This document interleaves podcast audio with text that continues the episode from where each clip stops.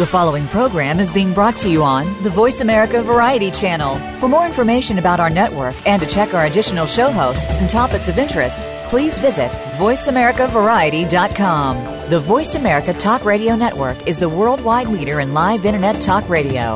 Visit VoiceAmerica.com. The views and ideas expressed on the following program are strictly those of the host or guests and do not necessarily reflect the views and ideas held by the Voice America Talk Radio Network, its staff, and management.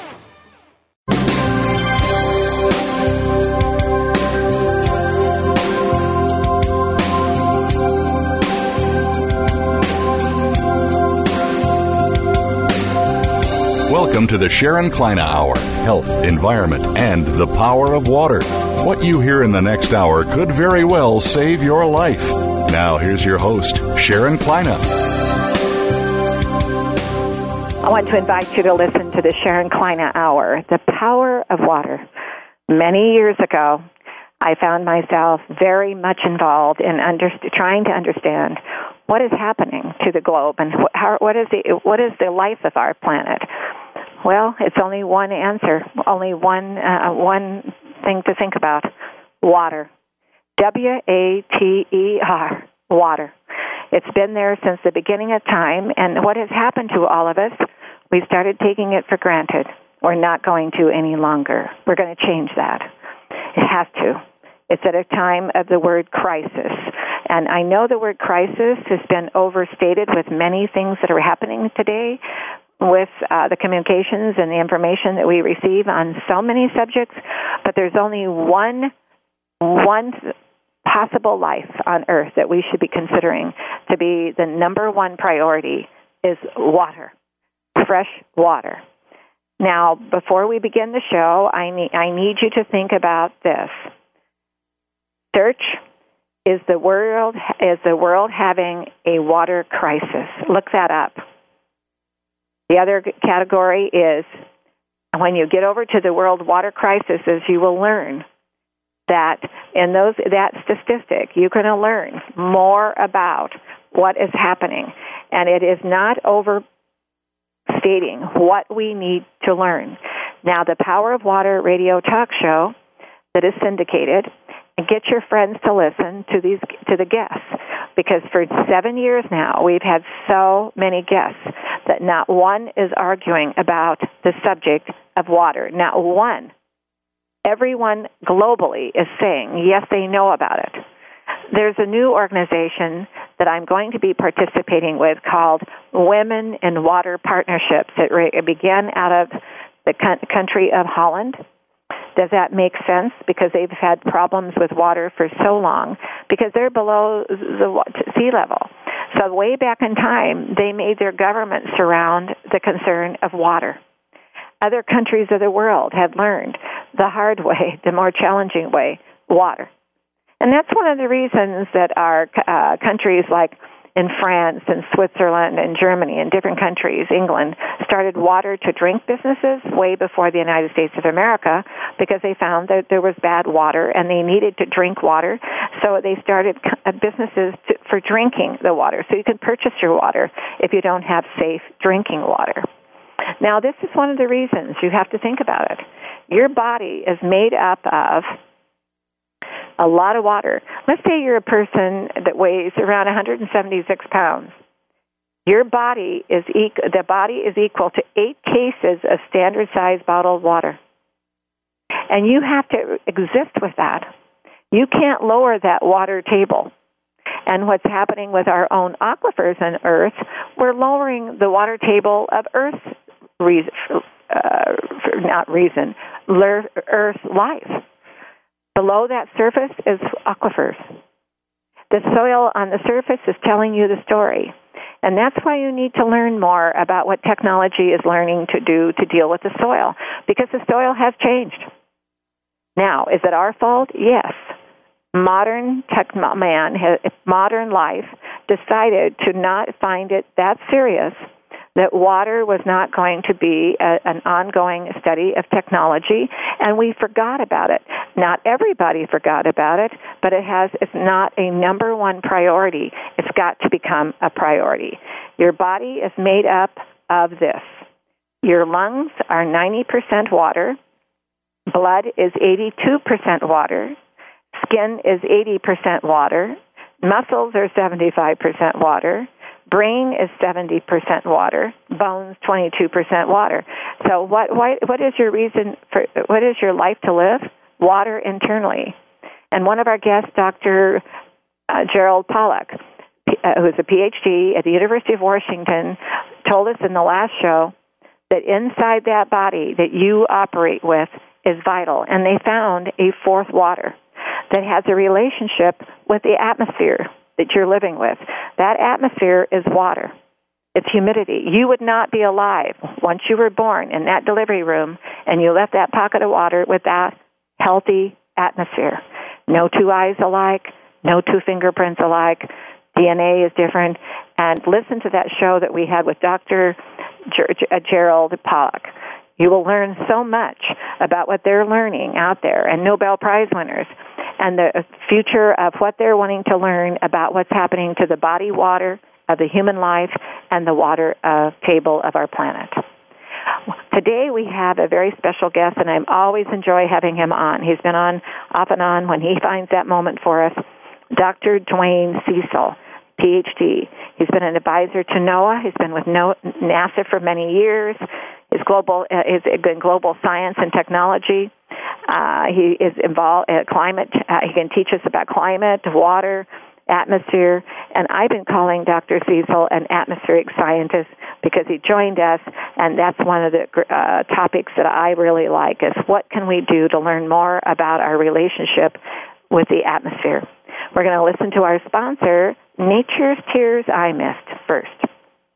Nature's Tears Eye Mist is a product out there going into China here soon, uh, and then to the Middle East and is in Canada. But the, the, the technology of the handheld portable device to be able to supplement the eyes, the breathing passages for humidifying is exciting and it's a must. We need to learn to supplement our everyday breath of life with the humidity, the atmosphere. We'll listen to our sponsor with Nature's Tears Eye Mist with Just a Mist, and we'll be right back with Dr. Cecil.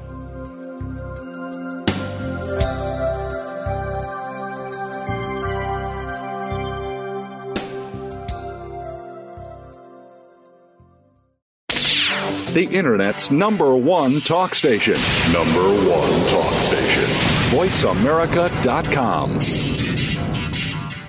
Discover the secret of Nature's Tears Eye Mist, an entirely different approach to eye care without eye drops. When your tear film is dry, your eyes feel dry.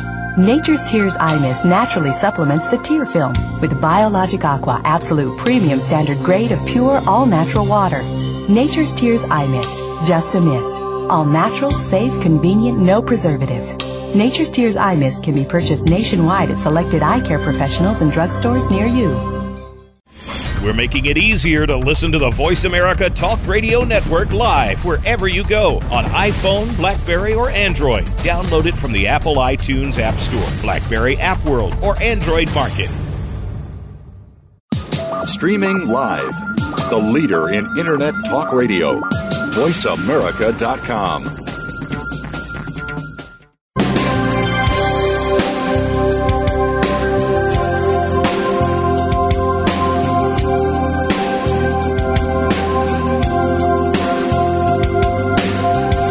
You're listening to the Sharon Kleyne Hour Health, Environment, and the Power of Water.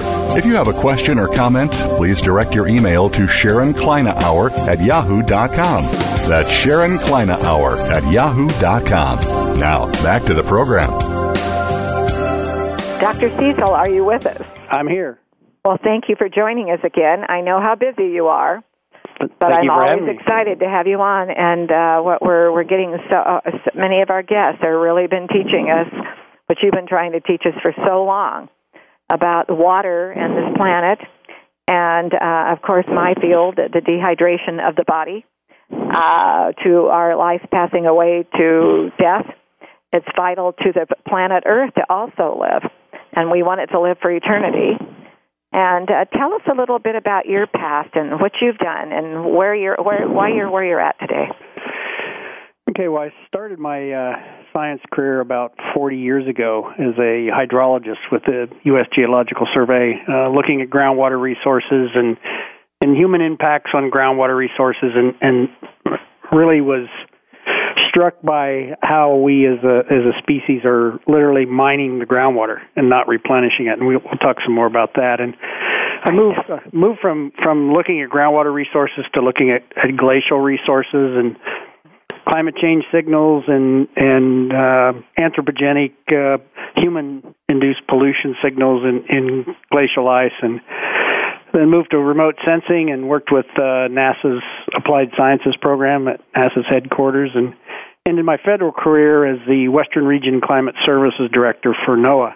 Mm-hmm and that was about three years ago. And uh, the last three years, I've been in the private sector working for a small meteorological and climatological services company called Global Science and Technology mm-hmm. on a support contract at the National Climatic Data Center in Asheville, North Carolina, which is which is NOAA. So the career has really been looking at, at water in many forms, frozen in ice and glaciers to groundwater beneath our feet and surface water and, and atmospheric water as well through remote sensing and now, satellite. You've joined a lot of organizations that are also part of your um, mission uh, to do uh, some of the organizations that you've been involved with, with with the United Nations and many different um, uh, groups.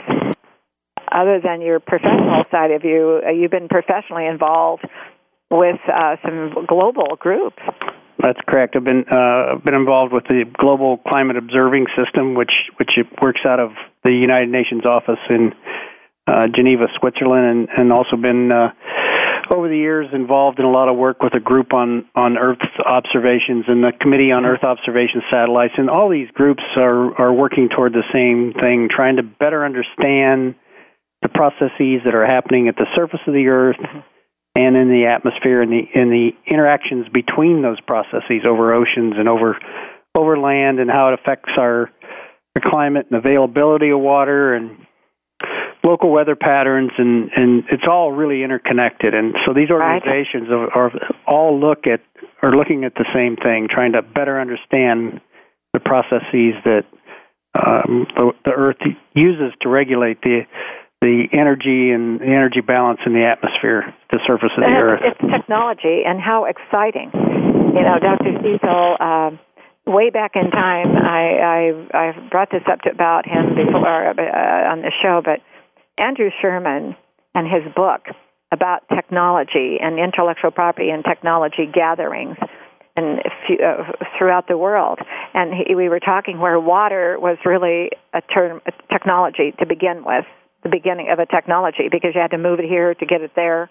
You had to figure out technically how you're going to get it where you needed to go with it and where where its values are. And water has been studied for so long, and yet here we sit on a planet Earth, and we have countries of the world that are still very, very primitive, somewhat. And yet we have other countries of the world that are not primitive really at all, and they're all having a relationship of of concern of the scarcity of water. Well, the primitive ones and the ones that are industrialized that should have known better.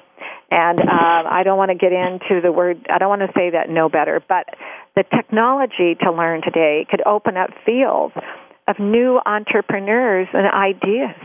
Oh, it is. It absolutely is. It, it, just to, to give you a quick figure, in the United States, it's estimated that 30, some 30 percent, nearly a third uh, you're talking about technology being developed to to move water uh, centuries ago, and even today with the technology that we have in this country, in the United States, it's estimated that about a third of the water that we're moving around is lost to leaks in the system. Our infrastructure is aging.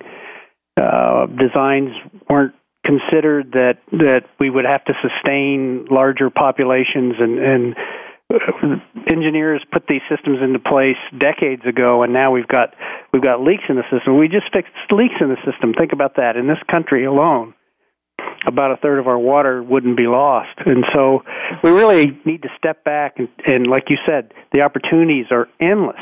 Endless. Endless. They're, exciting. they are exciting. There's a there's a small company just give you an example. Uh, there's a, a small company in Indiana, and let me see if I can recall the name of the company. It's uh, Precision Hawk is the name of the company, and what they've done is they've designed drones, and of course, you know, you know they're having some uh, discussions with the Federal Aviation Administration about drones. Just everybody that's getting into drone technology and applications, having discussions with the FAA because of of airspace issues. But this small company in Indiana called Precision Hawk has designed a a drone that flies over farmers' fields and can map surface water and can calculate drainage times of water in the field, and it can assess plant health by looking at the plants from mm-hmm. from instruments and sensors on the drone. And so, mm-hmm. just a, a, tremendous amount of opportunities. Uh, solar powered desalination of water, mm-hmm. and you know, you talked before about. Uh, water scarcity and water sh- shortage, and that none of your guests argue with that. We really do have a lot of water on this planet, lots of water available. However, one of the major problems that we have, and you mentioned this a little bit, is we are salting up the earth because of intense farming, especially in places like the San Joaquin Valley in California. Yes. We are and, salting and, and, and explain to the audience what salting up the earth means, coming from a scientist like yourself. Well, it, uh, a, a short easy to understand definition of that is uh, over uh, tens of years as we apply water to a, a field uh, for raising crops, the water moves through the soil and the minerals that are in that water get bound up in the soil and stay behind. And the water moves on through and re- either recharges the groundwater or moves off in surface water and streams and rivers, but the minerals stay, stay behind and get built up in the soil, and mm-hmm. it gets to a point where you can no longer grow crops in that soil. It, it is is totally useless, and, and there's about a third of the farmland in California San Joaquin Valley is laying fallow, is not being farmed, not because water's not available, although California is under severe drought right now, and that is a problem. That land's not being farmed, excuse me, because it has salted up, has built up the minerals in the ah. soil and has salted up, and and can't be used. Now, let's back, back for a second. Uh, okay, so the soil has uh, lost its mineral content and its, its uh, nutrients. And was it because it wasn't getting the uh, adequate amount of irrigation, and, and the atmosphere was depleting it because it wasn't being irrigated? No, it's the other way around. Other it's, way around. Yeah, it's the, the the the minerals and the salts in the water mm-hmm. attached to the soil as the irrigation mm-hmm. water moves through and increases the salinity of the soil. Mm-hmm. And so the water moves on through, and now you have this bound to this this soil column. You have have more minerals and and and salts in that soil than the soil capacity normally would have. Mm-hmm. And so it becomes there. There there are certain plants that can grow in it, but most crops that we raise can't grow in soil like that. Now, comparable to other countries of the world that we recognize, in our country since, oh gosh, in the past two decades, has gotten more familiar with the Middle East. And when we see the Middle East uh, on camera, we see desert. Give us an idea of what you've learned about so far back in time because there was a Garden of Eden there. There were other. It wasn't always all sand. Well, you know, there's a, there's a lot of things that that go into what you're talking about there, Sharon. Um, you're talking about century long natural climate changes, and we're going through natural climate changes right now as well. And so there's still some debate as to uh, the influence of, of humans on those natural uh, climate change cycles. In some circles, um, I think most climate scientists would would argue that there is no debate that humans are having effect on those those climate cycles. But you're talking about um, centuries and tens of centuries ago when uh, human population was not significant on the face mm-hmm. of the earth, and we weren't having significant impact, and we didn't have industrialization, and mm-hmm. so you can see in the record, you can see uh, lush times, and you can see, you can actually see times when there was more CO2 in the atmosphere than we have now. Mm-hmm. And that's one of the major uh, um, drivers of, of climate change is carbon dioxide levels. Now, the soil then would have a lot of influence on that too, in my thinking, my evaluations that if the soil is having the uh, going into almost like a trauma, that that would affect the the, the uh, atmosphere also. Oh, absolutely. On, to affect the climate climate. Absolutely, it affects soil moisture and availability of of moisture in the soil for for crops and they they up they for, they their life together. In fact, the the soil is a species, an aquifer is a species. It's all living life, and the the beginning of the beginning of our planet, yes, it was water. They began to bring the life to fruition, to futures, but if the soils are not being, uh, the technology is not keeping up with what the soil is requiring, we have a problem there too. Right. Yep. Yeah, we do. Because the atmosphere is affected by it, and then that affects climate. Well, it's all it's all connected. You know, now, the I needed to tell you, and we'll go into some of the um, descriptions that you were telling me about mining. Um, the water and all that. We'll talk about India too because I was reading up on some of that. But back to uh, uh, what is happening out there.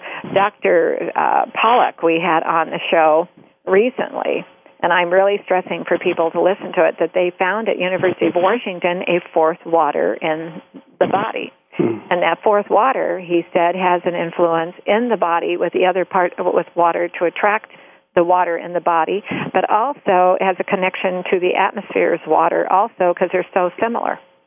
Yeah, I'm, I'm curious. I, I you told me about that show, and I haven't had a chance. To, yeah, you've to got to listen yet. to it. Yeah, I'd like uh, to. Everybody in the audience, uh, because he, they're finding out new. And when you go in and you study what Dr. Emoto from Japan has been learning, and through the many years about he could take glasses of water and play different kinds of music, and then you go in and test the waters differently. They re- it relates to the music and to life around it.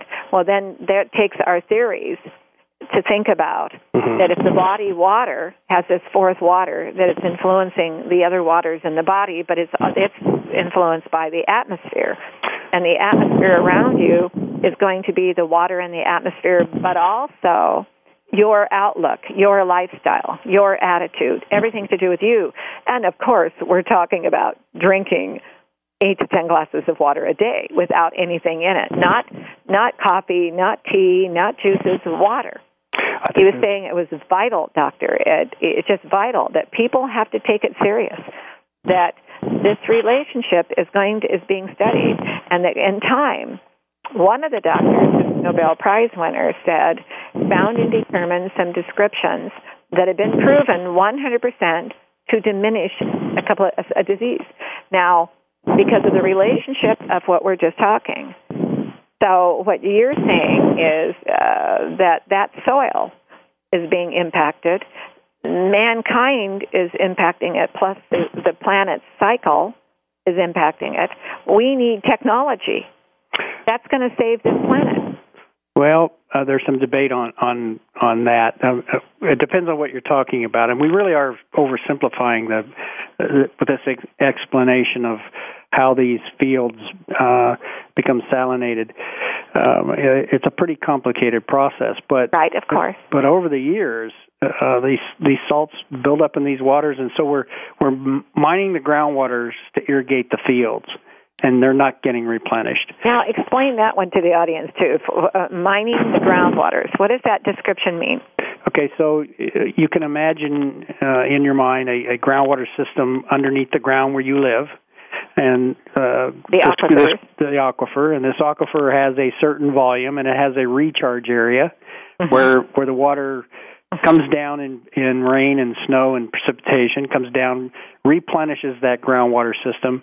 Mm-hmm. And what is happening, especially in the central part of the United States, in the, in the huge Ogallala aquifer, uh, where um, a major part of our agriculture is, places like Iowa, Nebraska, Kansas, we are taking the groundwater out faster than nature can replenish it. Mm-hmm. Now, in some areas, we are actually artificially replenishing it, but not in enough. Mm-hmm. And so we are literally mining the groundwater. Once you take it out, and I've I've talked about this before in your show that on a global scale, on a world scale, the average turnover time for a groundwater system is about 330 years. So that means that if we're mining it and it's not being replenished, wow. if we stopped right now, it'd take 330 years to get back to the point where we started right. to re- withdraw the groundwater. And so, well, we, you know, and we know it's agriculture it that's is. taking it. Everybody is eating. Uh, let's, I should say everybody. Uh, there's starvation going. But the, the food uh, supply uh, throughout the world has not begun to diminish in many countries of the world yet. But you, we'll find that food supply will begin to change. Oh, absolutely. Unless will. technology figures out what to do with how to uh, irrigate the, the agriculture. Well, ir- irrigation is is a big part of it. I mean, where are you going to get the water supplies for agriculture, which is about seventy percent of the usage of water uh, by humans is for agriculture. Now, Doctor, we've had on the show from uh, I, I'm embarrassed. I think it's from North Dakota, but anyway, one of the oldest families in organic farming in the country, several thousand acres. I forget how many. I'm embarrassed. I should remember, but they only get so many inches of rain, so they have to go through a technology of recycling that soil with uh, hay and manure and keep that so they can it'll attract. And he and I were talking about. I said, well, what you're doing then, you're attracting the moisture out of the air by the way you're doing the turnover of that soil and the manure and the hay, because that's creating a, a heat. And he said that's exactly what we're doing. To so it'll we can use, we don't need as much water. Well, there are a lot of people thinking about this, Sharon. A lot of people putting a lot of engineering thought and design thought and rethinking this this uh, issue and these challenges that we have because um, there's there's only so much water available and the population's growing and we do have food and water security issues and um, technology is part of the answer. But we have to think about start thinking about sustainable agriculture. Mm-hmm. And how do we select crops that? I mean, right now the, the the largest cash crop in the United States is is corn, and Mhm. it takes an inordinate amount of fertilizer and water. And Mm-hmm. the technology has made corn an attractive cash crop Mm-hmm. because farmers can now grow on average about 150 bushels an acre and and make a lot of money and there's a lot of subsidies for it because they're using it as, as they're growing biofuel. You know, the, of the corn crop grown in the United States right now, only about 10% of it is direct food corn to humans. The, the rest of it is is indirectly for some feed for humans, as in feed corn for cattle, but a large part of it now is for alternate fuels and biofuels. Mm-hmm. And so we really, uh, uh, you know, we're, we're making decisions and switching to, for instance, biofuel corn in response to what we think are some issues that we're having in the environment with climate change and and uh, change in weather patterns. And so we think we're doing the right things, but we're finding that it takes much more energy to, to grow the biofuel corn. Now, Dr. Cecil, we need to take a, um, a moment with our sponsor, and we'll be just a moment, and we'll come back to that because I think that's something that uh, listeners globally uh, have been hearing about, but never totally understanding it because it hasn't been taken serious yet. To for people out there uh, to get seriously uh, uh, practicing all that yet. But we'll be back right back. Don't you go anywhere. I appreciate Okay. your time today and. I'm learning a lot, and I know they are audiences too. We're going to listen to our sponsor, Nature's Tears Eye Mist. Did you know at the surface of your eyes is 99% water? Not an eye drop, it's water.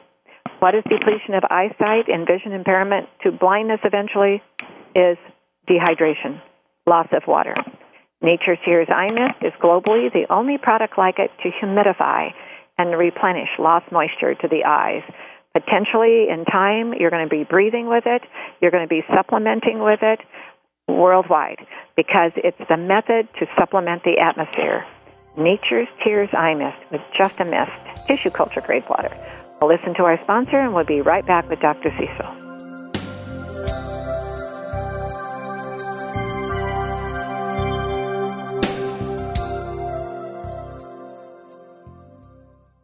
Stimulating talk. Gets those synapses in the brain firing really fast. All the time. The number one internet talk station where your opinion counts. VoiceAmerica.com. Discover the secret of Nature's Tears Eye Mist, an entirely different approach to eye care without eye drops. When your tear film is dry, your eyes feel dry. Nature's Tears Eye Mist naturally supplements the tear film with Biologic Aqua Absolute Premium Standard Grade of pure, all natural water. Nature's Tears Eye Mist, just a mist. All natural, safe, convenient, no preservatives. Nature's Tears Eye Mist can be purchased nationwide at selected eye care professionals and drugstores near you.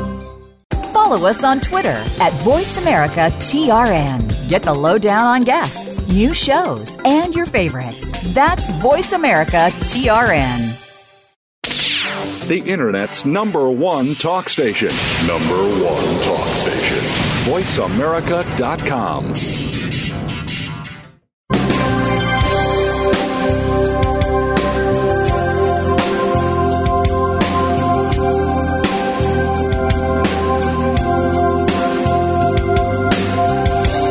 listening to the Sharon Kleyne Hour Health, Environment, and the Power of Water. If you have a question or comment, please direct your email to Sharon Kleyne Hour at yahoo.com. That's Sharon Kleyne Hour at yahoo.com. Now, back to the program. Dr. Cecil, before we listen to our sponsor, uh, you were telling us, very, you know, we hear about it all the time. And it, it's no one's really taking it so serious because there's no focus on it. The education is not clear. People need common sense to understand if we're finding on this planet Earth as we live together, individual scientists like yourselves are very knowledgeable. We're finding that agriculture is taking a lot of water, and uh, we know the soil is changing. You've educated us well today, and the climate will be affected by that too. And the soil will be affected. Our lives are being impacted by human life, all life, because of the climate change. Everything is relating together. It's like an org. In fact, I'm going to say this, and you can correct me. It's like it's all one organism, and it has to relate to each other. It has to, because it began that way. Am I right or wrong?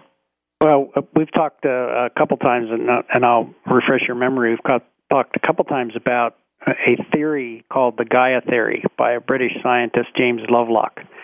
And he theorized in the late 60s that the Earth behaved like a living organism and that self regulated uh, energy in the atmosphere um, and moved that energy around by storms.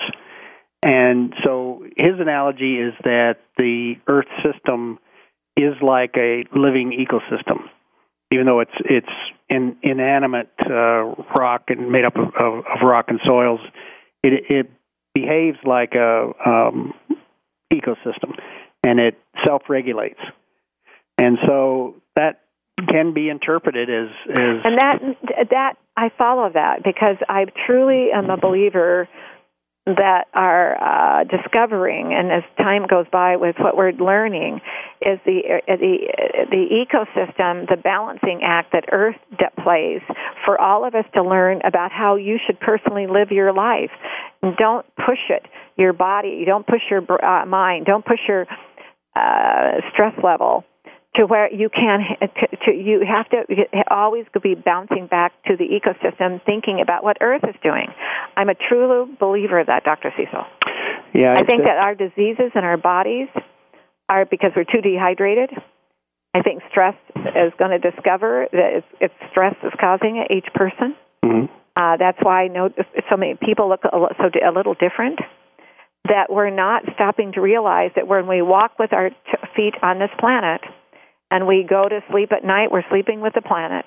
We get up and we are awake in the daylight with the planet. It's all an organism, no different than if you opened up somebody's uh, chest and you watch the heart pumping.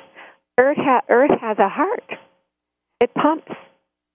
Well, it's got a balance. It's got to be. It's an organism of a balancing act, and but water is the primary balancer. It's the number one. It is, and and I feel like uh, the the climate of the Earth system is really the integrator. It, it integrates across biology and hydrology and physical sciences, and it's it's, yeah. it's really an integrator. And and and if you, uh, I've I've looked at uh, decades of data, and I see human impacts on all kinds of things. And we debate in this country whether or not what we do in the environment has has an effect on the climate. So if we don't even talk about that, and let's just talk about water. And uh, around 1900, if you look on a global scale, about 2% of the world's population was under what would be considered today chronic water shortage. 2% of the, the world's population in 1900. By 1960, that had grown to 9%. In a relatively short 45 years, in 2005, over a third, 35% of the world's population, would be considered in chronic water shortage. With technology, with modernization, we've gone from 2% of the world's population in 1900 to over a third of the world's population. With everything that we've learned, with everything that we know, all the engineering we have, all the technology we have, we we have over a third of our population and this planet is considered a, in a situation that's chronic water shortage. Undernourished undernourished in, in terms undernourished. Of, and dehydrated and and so you know uh, doctor that's why um, uh, there's this new organization and I'm, I'm going to be bringing her on the show uh, and she's I talked to her she's the founder of an organization called Hydration Foundation and uh, when I started this company, I was worried about the stress levels on the body and co- uh, causing a severe dehydration that could be out of control. I started that 30 years ago in that study. Today, we're finding out all these individuals, they're going to a doctor, and the doctor is saying, You are too dehydrated. I had a young man who was doing some work for me, and I kept wondering, why is he not finishing this project? And and finally he said, Sharon, I had to go to the doctor. I was so sick, and he said I was too dehydrated. Dr. Cecil, we're finding that our relationship with this organism of the planet and the atmosphere and this universe, that human life, education, with all the technology and education we have, people are not realizing the word dehydration is causing them diseases, is causing them to age quickly, is causing them to be under exhaustion and stress, addictions, and more. Well, it's it's affecting everything. If you look over that same time period from 1900 right up to today, mm-hmm. and and we see that change in in the the percentage of our world population that that would be considered under chronic water shortage. If you look look at things like irrigated area that increased over that period of time, mm-hmm. reservoirs that were built, groundwater that we've mined, the global tr- trade of agricultural products. They all follow that same pattern. We've increased mm-hmm. those dramatically and and trying to respond to how do we get water to the to okay, the people I'm going to challenge you now with you, all the experience you personally have had and the amount of years, 40 years of your life and your adult life has been directed toward what you've been learning and doing and, and, and as a scientist with people and behind the technology and learning. What is your feeling? I, I am so into what Singapore has done to recycle. Mm-hmm. Is it possible? This it is possible. planet could be saved. Lives could be saved if we Absolutely. learn how to recycle. Absolutely. I mean, recycling's a, a large part of it. I, I think what we have to do is start teaching our our young folks as they're they're coming up through the schooling system what what is really meant by sustainability and sustainable design and mm-hmm. uh, can we can we start selecting changing our lifestyle mm-hmm. i mean um, uh, especially in america that's a very difficult sale to change the lifestyles we all want to think well i want my suv i want my large house um let somebody else change their lifestyle. And so somehow we have to educate ourselves and educate folks around us. And, and I mean, Americans are very independent. They're going to make choices the way they want to make but them. You know, I, I will share something with you. Um, follow me for a minute because I came. My world uh, when, when it came from a high-end cosmetic field, and my first entry was water with Nature's Mist, and I was involved with all the high-end cosmetics and the high-end cosmetic departments, and and Nordstrom's, Neiman Marcus, Bergdorf Goodman, all of them, by the hundreds and hundreds of stores. and they were so excited about nature. When I took uh, the Nature's Mist into the field to teach them about the skin and absorption and replenishing lost moisture and teaching them about dehydration and the cosmetic products trap the moisture they don't add moisture ever and they they were so excited and it was just an enormous success they loved it the fashion trend of it was fascinating. And I studied that as an intellectual property value and technology for futures. Then, when we moved over to the medical field with requests from the ophthalmology research groups, and we got over there in the medical field with water to be replenishing lost moisture to the eyes. It was the same thing. They were excited. They were ready. Uh, they uh, they just absolutely opened the doors by thousands and thousands of doctors again. And I believe if it's approached correctly, Doctor, I think this country would open their arms to a new ideas, the trend of it. Uh, we have a way in um, uh, that if, if we if we get excited about uh, the hula hoop or the iPhone, uh, the music, the movie, the entertainment, we're, we love education. We want to hear about what does that mean? What is the trend? And, and make a statement. We love missionary work. No place on earth loves uh, getting behind what's necessary to help others than the United States of America. They're the most charitable minded, most trendy people on earth, and they go together. Those fifty states, they just blend. Oh, I, I think if it's done correctly, to mm-hmm. get it excitable, it's no different than celebrating just what we just did, and I'm going to date our show here. The Fourth of July was just recently, and they took it on with the flags and and it's like when we had a horrible 9/11 with the twin towers and the Pentagon and lost a plane in Pennsylvania. Um, uh, they all of a sudden the flags went out and people got behind each other. I know they'll do that with water too. I know they're going to do that with health. I believe I believe without a question the rest of the world will listen because we're trendsetters. Well, I, I agree with that, and I would say it a little bit differently. Uh, if if you can show Americans a, a new technology and show them some success stories with that new technology, you've got their attention.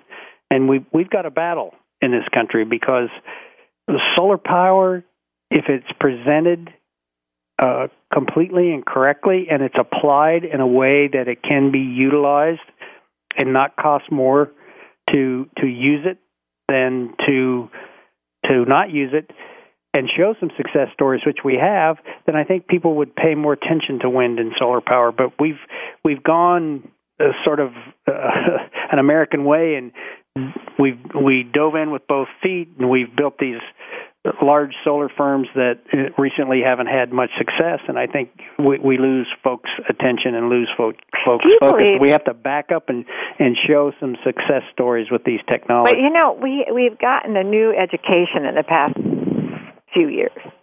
Government this, government will tell you this, government will hold your hand, government will do this for you.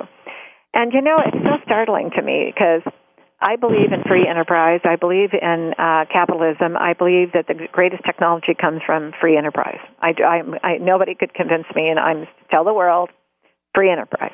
I agree. But I've always wondered why the United States was one of the most brilliant forefathers of a constitution that was just brilliant.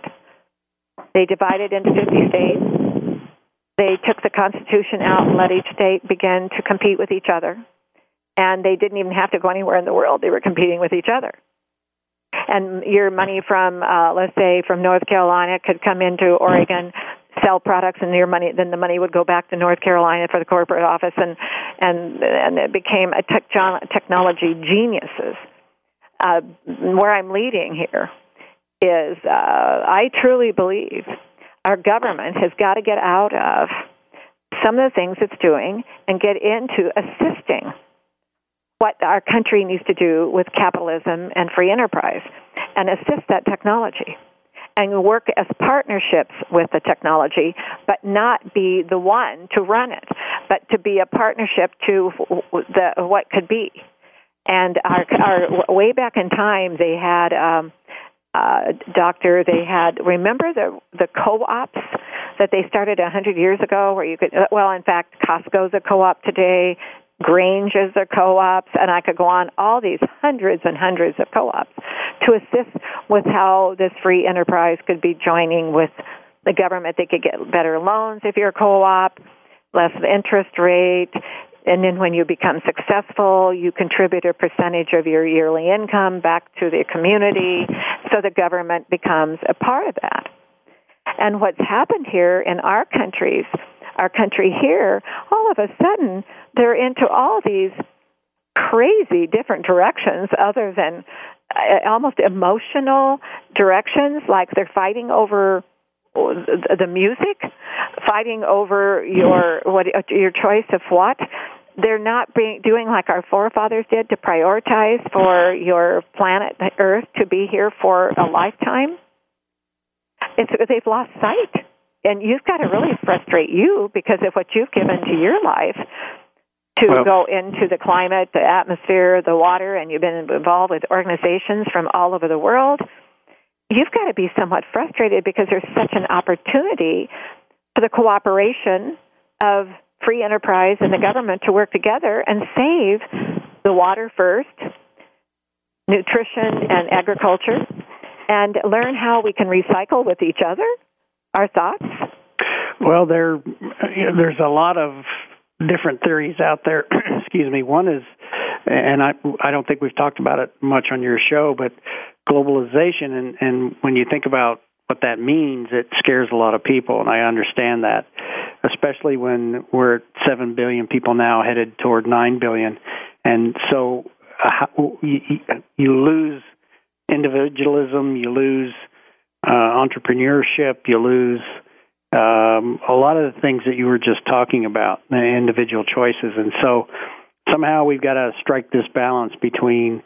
Uh, I mean, I've, I've been giving you some some information here on on how uh, changes in the world's population. Those those numbers I was giving you on the percentage of population under chronic water shortage over that same time period, Sharon, climate change that that was for just the population change and the increase on of of individuals under chronic water sh- shortage was four four to five times more of an impact than climate change than the natural process and so uh, think about that over that same time period that we've increased the world's population to seven yeah. billion people now, and these stresses on everything. We only have a economic couple systems, political systems, education systems. So it's stressing everything. Exactly, exactly. And now we're going real quickly. I'm going to take you into a country like India, and it's at 1.2 billion population.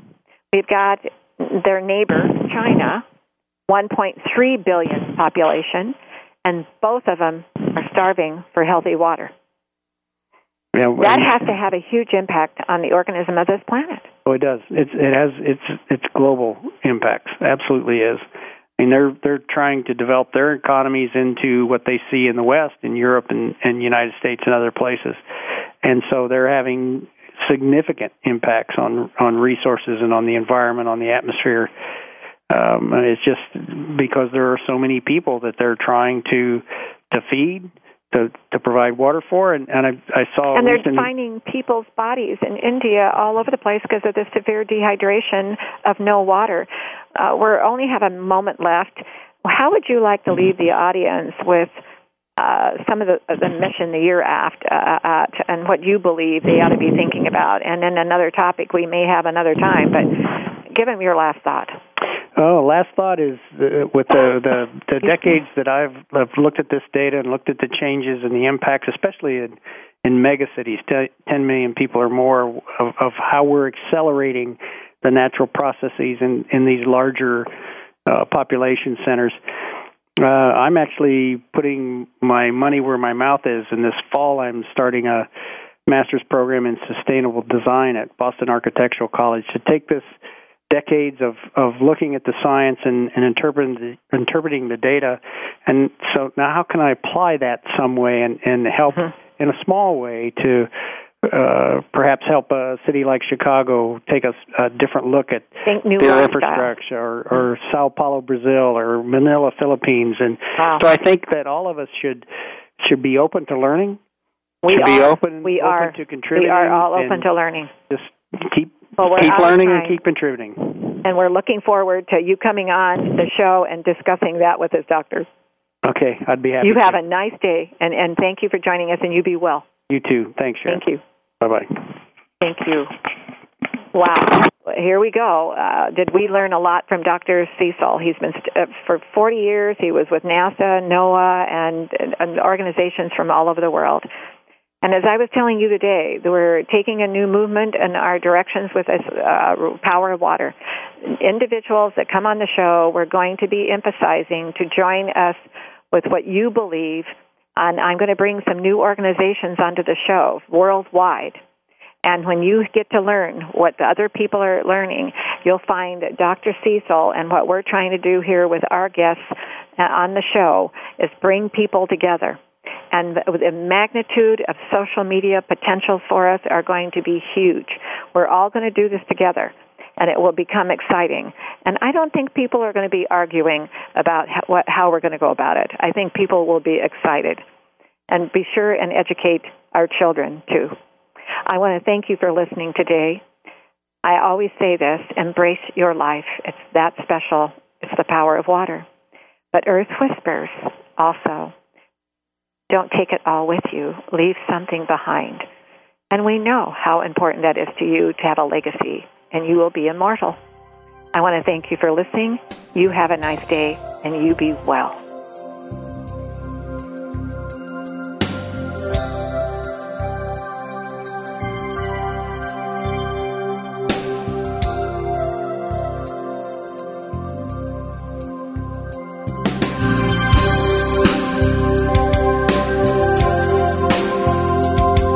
Thank you for listening. Join us next week for another edition of the Sharon Kleyne Hour Health, Environment, and the Power of Water. Mondays at 10 a.m. Pacific Time on the Voice America Variety Channel, with an encore Wednesdays at 12 noon Pacific Time on the Voice America Health and Wellness Channel. Remember to visit Sharon's website at SharonKleyneHour.com.